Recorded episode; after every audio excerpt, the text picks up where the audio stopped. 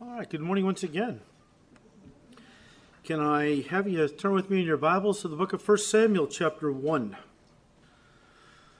As we've already pointed out several times, the book of 1 Samuel opens up during one of the blackest periods in Israel's history, the period of the Judges. It was a time when really personal opinions rather than God's commandments were the rule that people followed.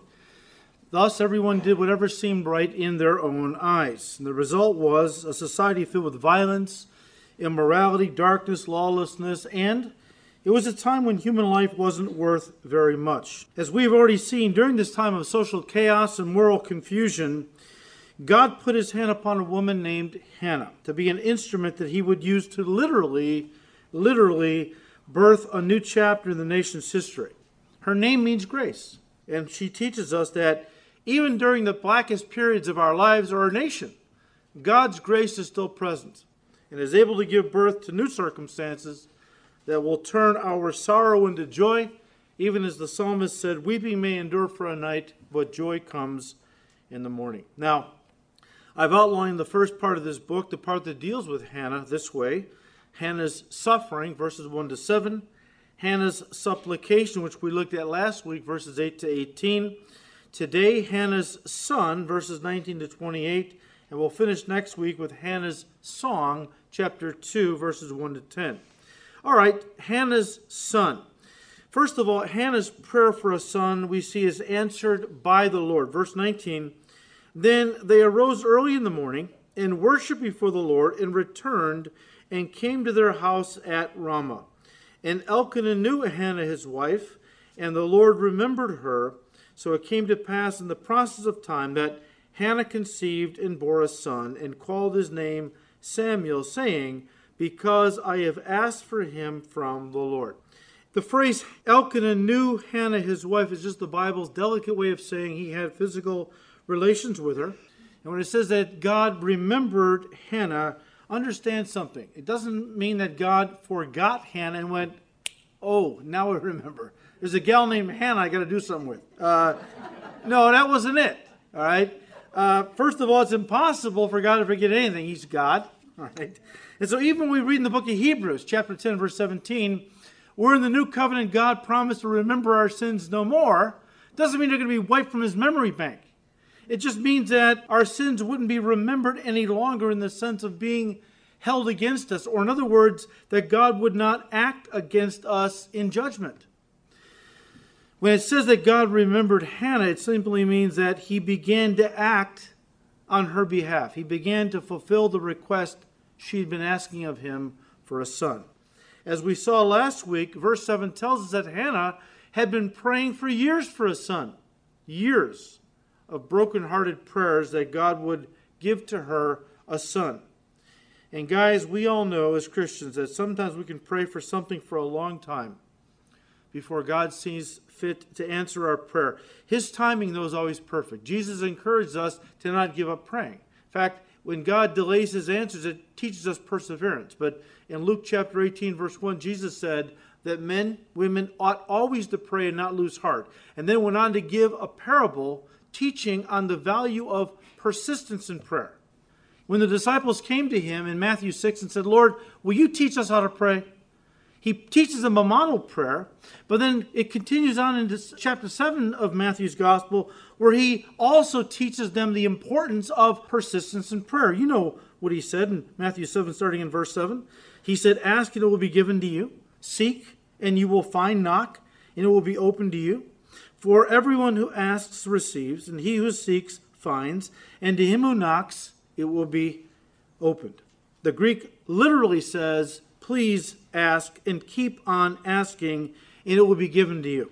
Please seek and keep on seeking, and you will find. Please knock and keep on knocking, and it will be opened to you. One author put it this way, said, and I quote, This is not the taunt of an indifferent God playing hard to get, treating us like puppies, trying to teach us to beg, and if we stand up on our hind legs and yap loud enough, he'll drop a biscuit in our mouths. No, this is the heart of a loving Father exhorting us, even pleading with us to stay in constant communion with Him because He loves us so much. End quote. Look, guys, prayer is not something we do once in a while, maybe over a meal or as we're dropping off to sleep or even as we come to church once a week. Prayer is something that we are to do constantly. In fact, as somebody has said, prayer for the Christian should be as natural and come as easily as breathing does for our body. In other words, we should cultivate a mindset that is always talking to God. Always talking to God. I go through my day and I'm always talking to the Lord. I'm always, it's like he's right next to me, so I'm always conversing with him. I'm, I'm thanking him for this or that. I'm asking him for wisdom here or guidance with that or something. But it's just something that I, have always done because I want to remind myself all, all the time that God's with me. You know, He's not here. I don't have to come to. Ch- Some people think they got to come to the church to pray. Well, isn't that where God lives? Well, uh, I'm not sure in some churches if He's even there, but He lives in our hearts as Christians. So He's always with us. Therefore, let's treat Him that way. Bring Him into every conversation, every thought of our heart, and so on. As one writer said, though, with regard to prayer, persistence in prayer, he said, and I quote, as we pray, God will either answer our prayers with a yes, a no, or a not now. If he answers yes, make sure you thank him and don't let it come between you and him. If he says no, be mature enough to accept it and say, Not my will, but your will be done. And if he doesn't answer, he may be saying, Yes, but not right now. So keep on asking and seeking and knocking. End quote. Good advice. In fact, Jesus called this abiding. Abiding. And Paul exhorted us to pray without ceasing. And so God remembered Hannah. In other words, he began now to act on her behalf to give her a son. And as he did, she responded by naming him Samuel. Now, a couple weeks ago, I told you that Samuel's name means asked of God. Uh, a little further uh, study revealed that even though some commentators believe that, others, and I think they're probably right, others believe that the name Samuel literally means heard of God. Heard of God. And the reason Hannah gives for naming him that was because I asked for him from the Lord. That's why a lot of commentators say his name means asked of the Lord. Well, no, his name means God heard me and answered my prayer, basically, because I asked the Lord. Samuel's very life, as we have already pointed out, became a living testimony to the God who answers prayer. And guys, I believe in my heart that is what God wants for all of our lives as believers. He wants us all to be spiritual Samuels. What do you mean? Well, he wants us to be those who are living testimonies to the God who answers prayer. Listen, there's a lot of people who will never come to church. Okay? They'll never come to church. They've got a real problem with church. Fine. So you have to go to them. You have to be a living epistle. You've got to let your light shine. And one of the ways you do that is by living a changed life. Hey, look, they can argue with our doctrine all they want. The Bible is not God's word, it's just a book of fables and myths and so on. Fine, whatever you want to say, okay? But they can't argue with a changed life. They cannot argue with a changed life. Hey, they knew you before you got saved. They knew you were into alcohol, drugs, whatever. They knew the kind of person you were, the kind of struggles you had, and all of a sudden something has changed. Okay? You have peace that they can't figure out. You're not drinking anymore. Like you, you're not messing with drugs anymore. You're going to church and reading the Bible. What in the world has happened to you? And sometimes, sometimes their curiosity will get the best of them, and they, and part of it is not just curiosity. They're hurting. They're in bondage to alcohol, drugs, pornography, and so on. Their lives are a mess. Their marriage is falling apart. They have no answers for their problems in life. They don't know what life's all about. And now they look at you and you seem to have it together. And so they're drawn to you. And they come to you and say, What happened to you? Man, I, you used to drink and party. You don't do that anymore. What, what, what, you're going to church. You seem like you have peace all the time. What's going on? Hey, God made me a Samuel. What are you, Sam, what are you talking about? I cried out to God, man. I, I was in such a bad place. I cried out to God. He, he brought somebody into my life that witnessed to me about Jesus. I accepted Jesus. And I asked God, will you please deliver me from the bondage of alcohol or drugs or this or that? And he heard my prayer. He turned me into a living Samuel, heard of God, because I asked my God. My God is a God who answers prayers. And I'll tell you what, he can be your God if you want him to be. If you will receive his son, he'll answer your prayers too. He'll set you free. That's a powerful testimony. A changed life, man, nobody can argue with that. Remember what James said, though. You don't receive from God because you simply don't ask God. Guys, the greatest hindrance to answered prayer is no prayer. Okay? Very simple. Anyways, Hannah's prayer for a son is answered by the Lord. Secondly, Hannah prepares her son for the Lord. Verse 21 Now the man Elkanah and all his house went up to offer to the Lord the yearly sacrifice and his vow. We've already talked about Elkanah uh, being a very godly man and how he faithfully led his family to participate in the annual Torah prescribed pilgrimage festivals. What were these? Well, let me read it to you out of Deuteronomy chapter 12, starting in verse 5. You must seek the Lord your God at the place of worship he himself will choose from among all the tribes, the place where his name will be honored. At this point, it was in Shiloh. Verse 6 There you will bring your burnt offerings, your sacrifices, your tithes, your sacred offerings, your offerings to fulfill a vow, your voluntary offerings, and your offerings of the firstborn animals of your herds and flocks. There you and your families will feast in the presence of the Lord your God and you will rejoice in all you have accomplished because the Lord your God has blessed you. So it's kind of like our Thanksgiving in a way, only they made the pilgrimage to the house of God every year to offer these uh, sacrifices of thanksgiving and to eat there in the presence of God to thank Him for all He had done for them over the course of the year. And so, as Elkanah prepares his family to once again go up to Shiloh, to the house of God to worship there and observe one of these Torah festivals, we read in verse 22 But Hannah did not go up, for she said to her husband, Not until the child is weaned, then I will take him, that he may appear before the Lord and remain there forever. Now, mothers back then usually weaned their children at age three. And these were special years for Hannah. Now, she was about to give Samuel to the Lord, so he wouldn't be staying with her anymore. So the first three years were very special. She got to really enjoy this child that she had prayed so long for. They were precious years for Hannah, but they were also years of preparation. Preparation. Valuable years where Hannah taught her son about the Lord as she prepared him for a life of service to the Lord. Now you say, well, wait a minute. He was only three when she gave him to the Lord. What could she possibly have taught this toddler? Uh, in the first three years of his life that would have been of any real value to him as he grew up and began to serve the Lord. Look, guys, let me say this to you. You can't give to your kids what, what you don't have, okay? It's got to be in your heart. We, as Christian parents, we're all guilty of this. We've tried to get them to believe we were uh, often more spiritual than we really were, okay? The problem is kids aren't stupid and they live with us. So they actually see us all the time. And they know how we act in church and they know how we act when we get home and so or somebody cuts us off on the way home, whatever. Um, I'm not going to go there. But, but here's the thing, okay?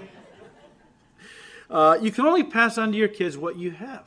What did Hannah have? Now, we don't know everything about Hannah from the little bit we read about her in 1 Samuel, but let me tell you what I see from Hannah that comes out of the story. First of all, she was a woman who loved God. She was you can impart that to your kids. You can you can impart a love for God to your kids at a young age, okay? But you have to have it. It's got to be in your heart. She really loved the Lord. Secondly, the thing comes through is that Hannah was a woman of prayer. You know, you can teach, you don't have to be a theologian or a pastor or a missionary to pray. You can teach your kids at a very young age how to pray. In fact, I think you ought to teach them at a very young age how to pray. Because that lays the foundation for them to become a man or a woman of prayer down the road. Now, I'm not saying that Hannah didn't teach her kids scripture at all. I'm just saying, though, that primarily I think what she passed along to Samuel to prepare him for the work he would eventually go on to do for the Lord was, first of all, a love for God. Secondly, a heart for prayer.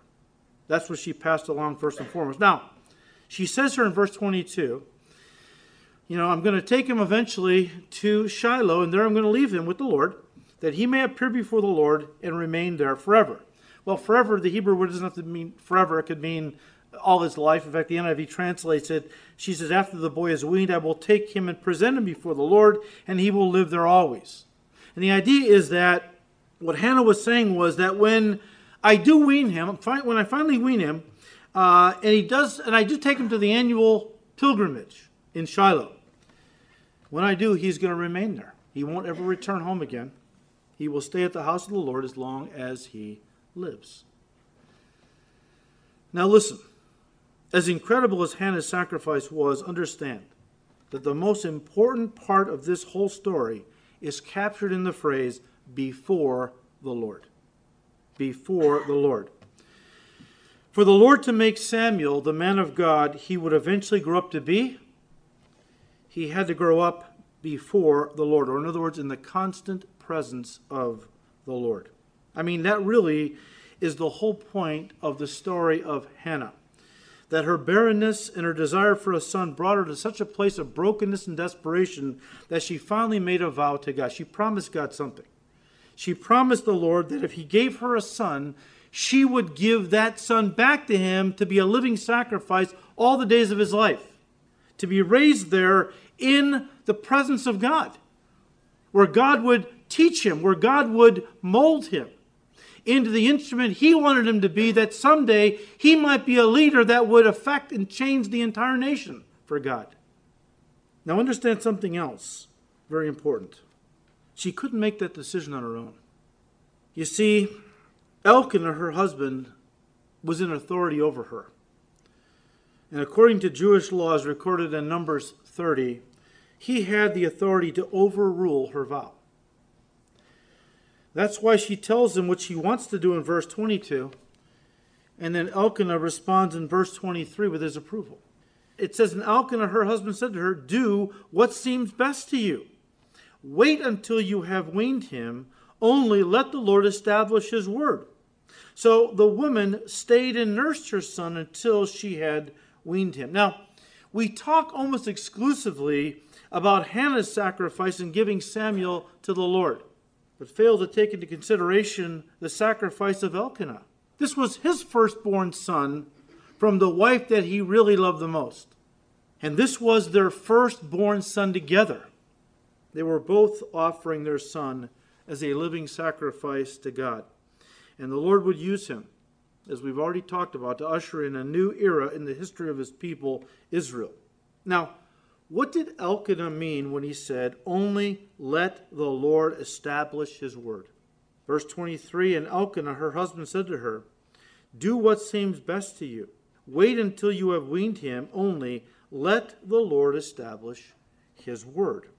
We would have expected him to say something like, May the Lord help you to keep your word, Hannah, since her vow was really the thing that was in view here.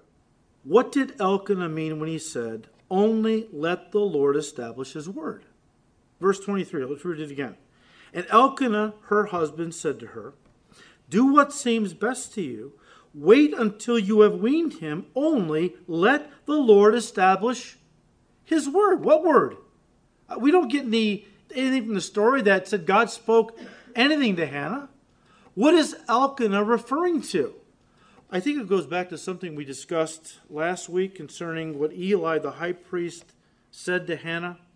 If you look back in verse 17, after Hannah comes to the house of God, and she's so burdened, she's so broken that she's on her face before the Lord, weeping and praying, but she can't even talk. She's just so devastated that God has not given her a son. And she's just laying there praying. Her mouth is moving, but there's no words coming out. And Eli thinks she's drunk. And says, you know, how long will you be drunk? Go home, sleep it off, kind of a thing, right? And Hannah's mortified. Said, Oh no, my, my Lord. I'm not a woman who's intoxicated. I'm just brokenhearted. And she explains the whole thing to him. Verse 17 Then Eli answered and said, Go in peace and the God of Israel grant your petition which you have asked of him. And she said, Let your maidservant find favor in your sight. So the woman went her way and ate, and her face was no longer sad. Now, as we said last week, the Jewish people believe that Eli didn't just pronounce a word of hope to Hannah. Hope it all works out for you. Hope God gives you that son. No, they believe that he actually prophesied a word of the Lord upon Hannah. In other words, Eli prophesied a promise that God was giving to her. And it seems that Hannah took it that way because immediately she's no longer burdened. Her countenance lifts, as she no doubt understood now that God had promised her that she would have a son. And she would give that son back to him as an offering, and then that child would be greatly used by the Lord to bring about his purposes. And so Elkanah, again a very godly man, is simply putting his stamp of approval on Hannah's vow and giving his blessing to her by saying, Look, do all that's in your heart to do, Hannah, and may the Lord do all that he has promised to do with this child. So, again, a very godly man. He respects the spirituality of his wife, he knows she's the real deal. And she, he believes that if God has spoken to her through Eli, he is going to fully back everything that God has promised her. He's not going to stand in the way. He could have stepped in and said, No, no, no. Uh, that's my firstborn son. I, will call the shots on this one. And no, you're not giving him to the Lord. He's going to be. Re-. But Elkanah was a godly man. He respected his wife's relationship with God, and he went along with, with what she felt God was saying to her. So we've seen Hannah's prayer for a son is answered by the Lord. Secondly, Hannah prepares her son for the Lord. Number three, finally, Hannah presents her son to the Lord. Verse 24 now, when she had weaned him, she took him up with her. This is now, she's finally making the pilgrimage. Now, Hannah, uh, that Samuel's weaned. So she takes him up there to Shiloh with three bowls, one ephah of flour, and a skin of wine, and brought him to the house of the Lord in Shiloh. And the child was young, about three. Then they slaughtered a bull and brought the child to Eli. And she said, O my Lord, as your soul lives, my Lord, I am the woman who stood by you here praying to the Lord. For this child I prayed, and the Lord has granted me my petition which I asked of him. Therefore, I also have lent him to the Lord. Don't let that stumble you, okay? She's not lending the kid to him for a few days. It's a permanent loan, is the idea for the rest of his life, okay? As long as he lives, he shall be lent to the Lord. So they worshiped the Lord there. Now, According to the law of Moses, every firstborn male of man or animal, listen, belonged to the Lord. Let me read it to you out of Exodus 13. God said, verse 2 Consecrate to me all the firstborn, whatever opens the womb among the children of Israel, both of man and beast, it is mine. God always got the first fruit of the land, the firstborn of man or animal. Now, the firstborn male of animal was to be sacrificed to God. Okay, belonged to him was to be sacrificed to him. God, listen, listen to me, never at any time prescribed any child sacrifice. He was not looking for them to sacrifice their firstborn son. God says, No, the firstborn son you must surely redeem. When do I do that, Lord? Well, Numbers 18, verse 15 says, When the child is one month old, you shall surely redeem him for five shekels of silver. In other words, he's mine. I don't want your children to be sacrificed to me, literally. So you give me five shekels of silver. Silver was the metal of redemption, and I'll let you keep the child to be your own, to be raised in your home, but in my ways. Okay? Hannah didn't redeem her son, didn't give the five shekels. Of course, Elkanah was in agreement with this. Instead, they actually did offer the child to the Lord. Not a blood sacrifice, but again, a living sacrifice okay? They offered him to the Lord. She did as the listen, as the first fruit of her womb. Please don't lose me. Okay, very important topic. Giving to God the first fruits of all that he has given to us is a very important principle. One, listen, that transcends the old covenant and applies to God's people today. And I'm not teaching tithing, I'll get to that in a moment. I'm talking about the principle. The principle of the first fruits being given to God. Look, God taught this to his people and reinforced it constantly. For the Israelites, the principle of giving to God the first fruits of their children, which they got to redeem and keep for themselves, but their livestock, the um, fruit of their land, crops, olives, grapes, whatever it might be, uh, giving to God the first of what He had given to them, well, that guaranteed that God would receive it and give to them multiplied back. In fact, they even had a whole feast dedicated to this principle, the Feast of First Fruits. It was a, uh, a, a, feast in the spring when the first shoots of the barley harvest came up out of the ground. They would cut them off, take them down to the temple, wave them before the Lord. In other words, it was a wave offering. Lord, here's the first fruits of our crops. You get the first fruits, Lord, they're yours. And then God would receive it and promise them a bumper crop in the fall. The idea is this, though God didn't need those barley shoots, but He wanted to reinforce a principle in their hearts and lives. You always give back to me the first of what I've given to you. You put me first, okay? I've blessed you. Don't forget me. How are you not going to forget me? You're going to give back to me the first of everything I've given to you. It's a principle that God was very adamant about, okay? Hannah did that. She gave to the Lord the first fruit of her womb, Samuel. And God responded, chapter 2, verse 21. He gave her back, he multiplied back to her three sons and two daughters. But this was something, guys, that Israel got away from. See, this was the very thing God warned them against. I'm bringing you into this good land. I'm going to drive the Canaanites out. They're evil. I'm going to give you houses you didn't build, wells you didn't dig, vineyards you didn't plant. But here's the danger if you don't have to depend on me for your daily bread, what did Jesus teach us to pray? Give us this day our daily bread. Why did he pray that? Why did he teach us to pray that? He wanted us to live in a continual state of dependency upon God. Because the Lord knew that when we don't have to depend on God for everything, we get self sufficient, we start to drift from God. Israel did the very thing. They came into the land, okay, they had all this prosperity, all these material blessings. After a while, they just didn't really need God, it seemed. And so they began to turn away from God. And the, what happened was, when you turn away from God, you will inevitably turn to self primarily and the world. Okay? And that's what Israel did. They turned away from God and they began to focus on themselves. On themselves. And the result was they violated the principle of putting God first and suffered the consequences. Turn to Haggai chapter 1. Now, Haggai was a post exilic prophet. What does that mean? Well, he was a prophet of God during the time after the Babylonian captivity.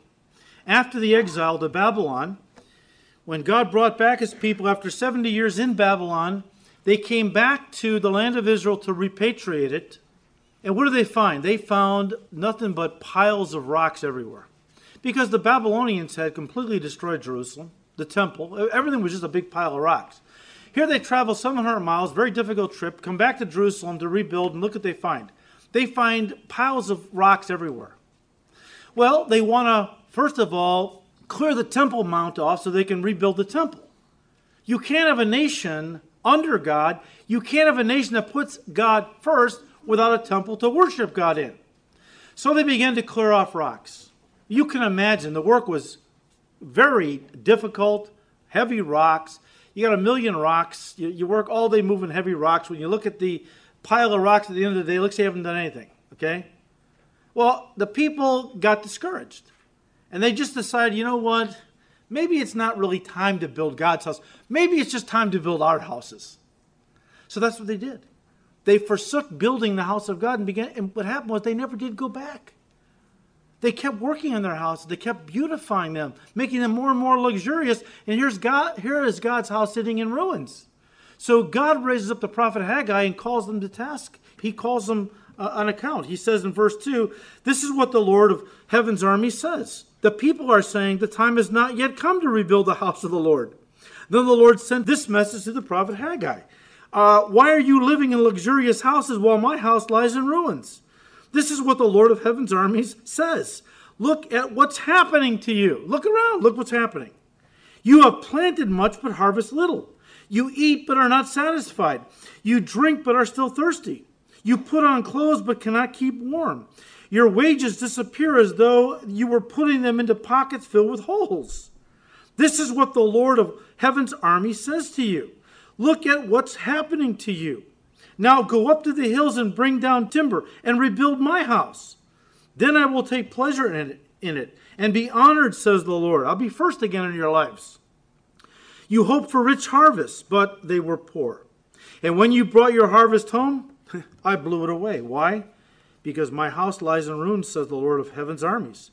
While all of you are busy building your own fine houses, it's because of you that the heavens withhold the dew, and the earth produces no crops.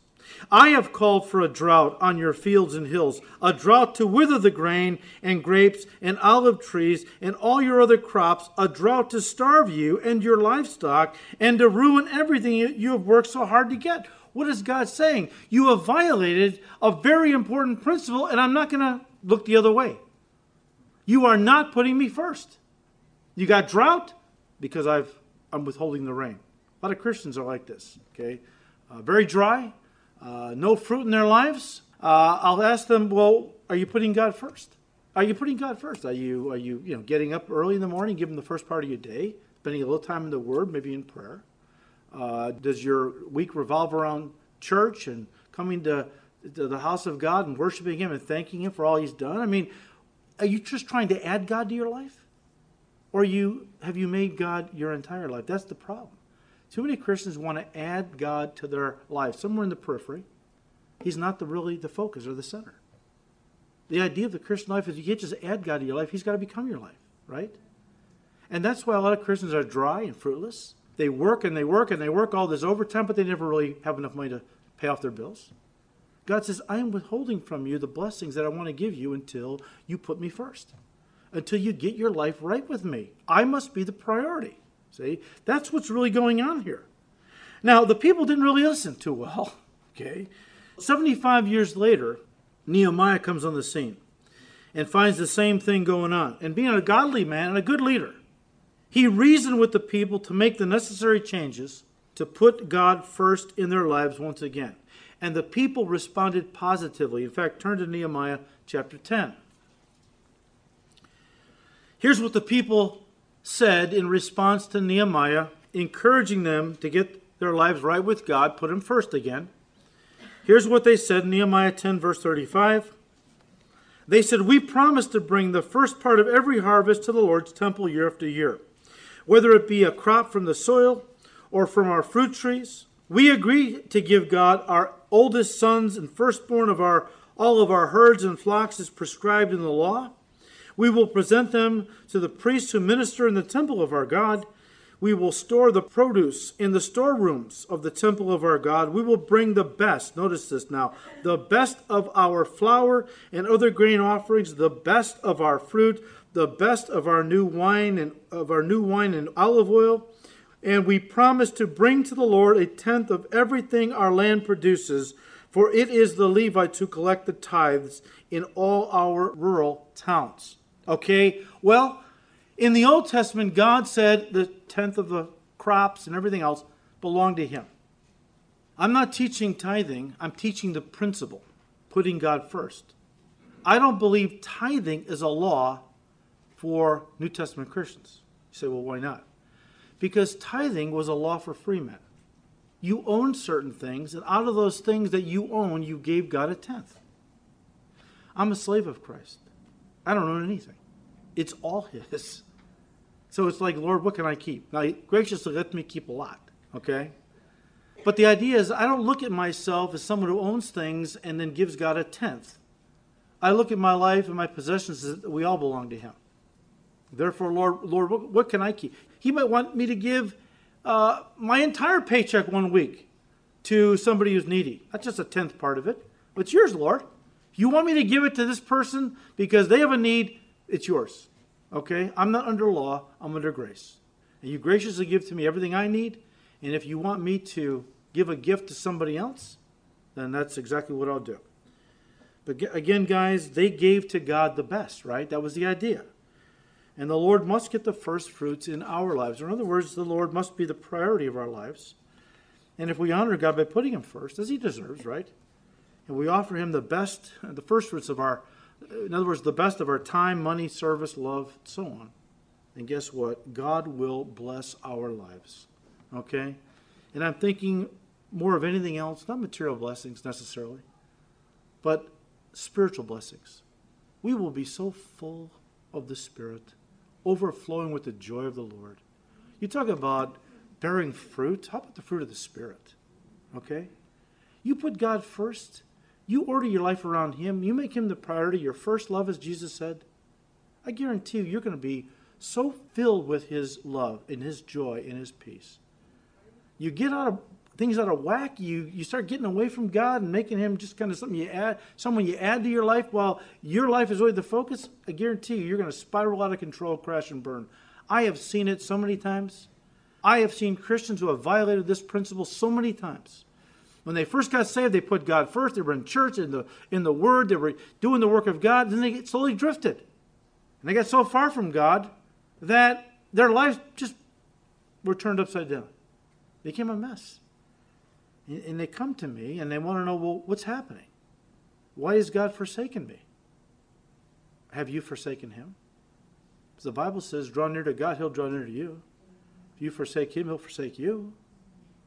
Are you drawing near to God? Is he really your first love? Well, not really. Well, that's your problem. He's trying to get your attention because he loves you. When God says, look, you work and work and work and put your money into pockets with holes in it, God, God was saying, because unless you, until you get your priority right with me, I'm not going to bless your life. So that, that's the idea. Look, let's just bring this to a close. I wanted to just emphasize that because it's so, so, important. It's one of the lessons that we learn from the life of Hannah, how she gave to God the first fruit of her womb, and God responded and blessed her with uh, five other children. Another important lesson we can glean from the story of Hannah is that as the family goes, listen, so goes the nation. So goes the nation. And the character of the family depends on the spiritual life of the parents. There's an African proverb that says, The ruin of a nation begins in the homes of its people. We are living that out. Even Confucius taught, the strength of a nation is derived from the integrity of its homes. And it's not religion God wants, it's a genuine relationship. One author put it this way He said, Eli and his sons, they had religion. Eli was the high priest, his two sons were priests, but God was really not in their home. They had religion, but not a relationship. He goes on to say, But Elkanah and Hannah had a godly home that honored the Lord, and they gave him their best. The future hope of the people of Israel rested with that young lad in the tabernacle learning to serve the Lord. Never underestimate the power of the home or the power of a little child dedicated to God. End quote. And finally, guys, there is one lesson we must not learn from the story of Hannah. And that is that if a woman is barren and desperate enough, and she prays long and hard enough, God will give her a child. As godly as Elkanah and Hannah were, listen to me, they are not the real focus of the story God's sovereignty is. God so- don't miss that. Okay? Now I'm sure there were other women living in Hannah's day that were barren for physical reasons. Okay? Sometimes a woman is born with physical reasons why she can't bear a child. Not a, it's not a judgment of God. It's not God cursing her life. There's just physical problems there. Okay? And I'm sure there were other women in Hannah's day who were barren and were crying out to God in prayer constantly for a child. But he chose not to answer their prayers. I have seen this often with young couples who, uh, you know, get married and they are Christian couples, get married and are praying for a child, praying for a child, and God has not given them a child, so eventually they decide to adopt a child. I think sometimes God just does that because He wants kids adopted and raised in godly homes. I can't tell you how many times after 10 years of trying, they adopt a child and then they get pregnant. God said, okay, you adopted the child, that's what I wanted. Now here's your kids. We'll get you some kids too. But, you know, the Lord is great. He's just, but He does things like that, right? But we need to be careful, though, that we don't take the lives of the people in the Bible. Yes, we can take them as examples uh, in some areas and of, of principles and things. But we have to be careful that we don't see these people in the Bible as examples of how God promises to work in every person's life. Look, God chose to give Hannah a son even though she was barren. Listen, because he had a special purpose for that son. The same was true with Sarah, Abraham's wife, who prayed for many years for a son and the son did not come, even though God eventually promised them, Yes, I will give you a son. And eventually Isaac was born, okay? But Isaac had a purpose because Isaac was the messianic line, the line through whom Messiah would come. We, we read in the book of Judges how that there was a, uh, a husband named Manoah and his wife, unnamed. She was barren. They prayed for a child, and God withheld the child until finally one day an angel comes it says, God will grant your request for a son. He is going to be a judge. And they wound up naming him Samson and went on to be used by God, even though he had some problems. Um, of course, the most famous example is, of this is uh, Elizabeth and um, uh, her husband, um, Help me out. Thank you. Zacharias. Yeah, my, these senior moments are. Anyways, Zacharias. And uh, they had prayed for years for a child, and she was barren. And now they were elderly, giving up hope for a child. And one day, the angel Gabriel comes and says, You're going to have a child. You're going to name, his, name him John because God is going to use him in a very powerful way. So, look, what am I saying? I'm just saying that God is sovereign. He is a God who answers prayer. And if you have, you need a miracle, pray for a miracle. Our God is a miracle working God. There are so many times God has worked a miracle. My own daughter in law, my son Phil's wife, has a physical problem that they said you probably never get pregnant. She got pregnant right away. Now is pregnant with her second one. Okay? Look, you pray to God. Doctors, they do their best, but they're not God. God's in control. Okay? So we pray and we trust God and we say, Lord, here's what I'd like. It's a good thing to want kids, or Lord, I would like, like to be healed of this disease and so on. And you pray and you trust God. And if He answers that prayer, you praise God. And if He doesn't, you trust Him. You bow to His sovereignty. You say, Lord, when I became your child, I knew I was relinquishing control of my life to you. And I was going to trust you to do whatever you wanted to do in my life. Guys, look, sometimes the healing doesn't come. The marriage isn't saved. The problem isn't solved. Not the way we would want. God's still on the throne. He's still a good God. He still loves us. And we just have to praise Him. We have to bow to His sovereignty. I talked to my brother last night who had a guy in the truck as they were going to a job. And this guy said that there was another guy talking to him who at one time was a Christian but had renounced his faith. And this other guy was hammering on this friend of my brother's, and he said, My faith is starting to waver. Well, what's the deal? Well, he keeps telling me if God's such a loving God, why would he allow kids to die young? And why would he allow this to happen? Why did he allow my mother to die? And it's always if God was really a God, if he really existed and was a God of love, he would let these things happen. And I won't give you the whole conversation. But basically, the gist of it was this. So you're telling me that he is saying because he can't figure God out, God can't be real? Does he not understand Isaiah 55, 8, and 9? My thoughts are not your thoughts, neither are my ways your ways, saith the Lord. For as high as the heavens are above the earth, so are my ways higher than your ways, and my thoughts than your thoughts. Uh, newsflash. As somebody has said, if I was small enough for you to figure out, and understand I wouldn't be big enough for you to worship. At the end of the day, I'm God. I, I try to give you as much as I can that you can understand. There's a lot of things about me and what I do that you'll never understand in this life. So you have to trust me. You have to trust me, okay? Are you telling me because I can't understand God, I can't believe in God? I told him you could put me in a warehouse full of car parts. I couldn't build you a car, okay? Yet I believe in cars. I have a car. I use a car. I don't understand a car. I don't understand all the things that go into making a car. And that's a stupid car illustration. How about God, okay?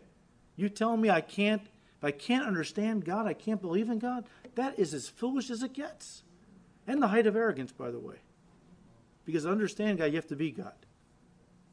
So, guys, God's sovereignty is not something that is some theological concept that only pastors and theologians deal with. It's where we live, guys. Every time God doesn't, we just buried a young guy or had a memorial service. One of the guys in our church, his son died, 30 years old, on Christmas Day. How do you deal with that? You fall back in God's sovereignty. Lord, you're God and I'm not. I don't understand why you took this kid at 30. I believe he got saved before he died. I don't know all the whys of God, but I still trust him. I still love him. And the sovereignty of God becomes the theme of Hannah's prayer that we'll study next week. It's important. So hopefully you'll come back. Father, we thank you, Lord, that you are on the throne, that you are God, and, well, we are not. And we have to just trust you. And Lord, you're a gracious God. You do answer prayers, you do work miracles. But sometimes, Lord, you say no. And we have to just say, okay, then I bow to your Lordship. Not my will, but your will be done. And we just have to praise you that you know best. So thank you, Lord, for your goodness and grace. Father, we ask that you would go before us this week. Give us grace to be all that you want us to be, to be a light in the darkness, to have transformed lives as we go out into the world, that people might say, What's with you? Hey, Jesus is with me. And he has heard my prayers, and he has answered them, and my life is totally been transformed. We thank you, Lord.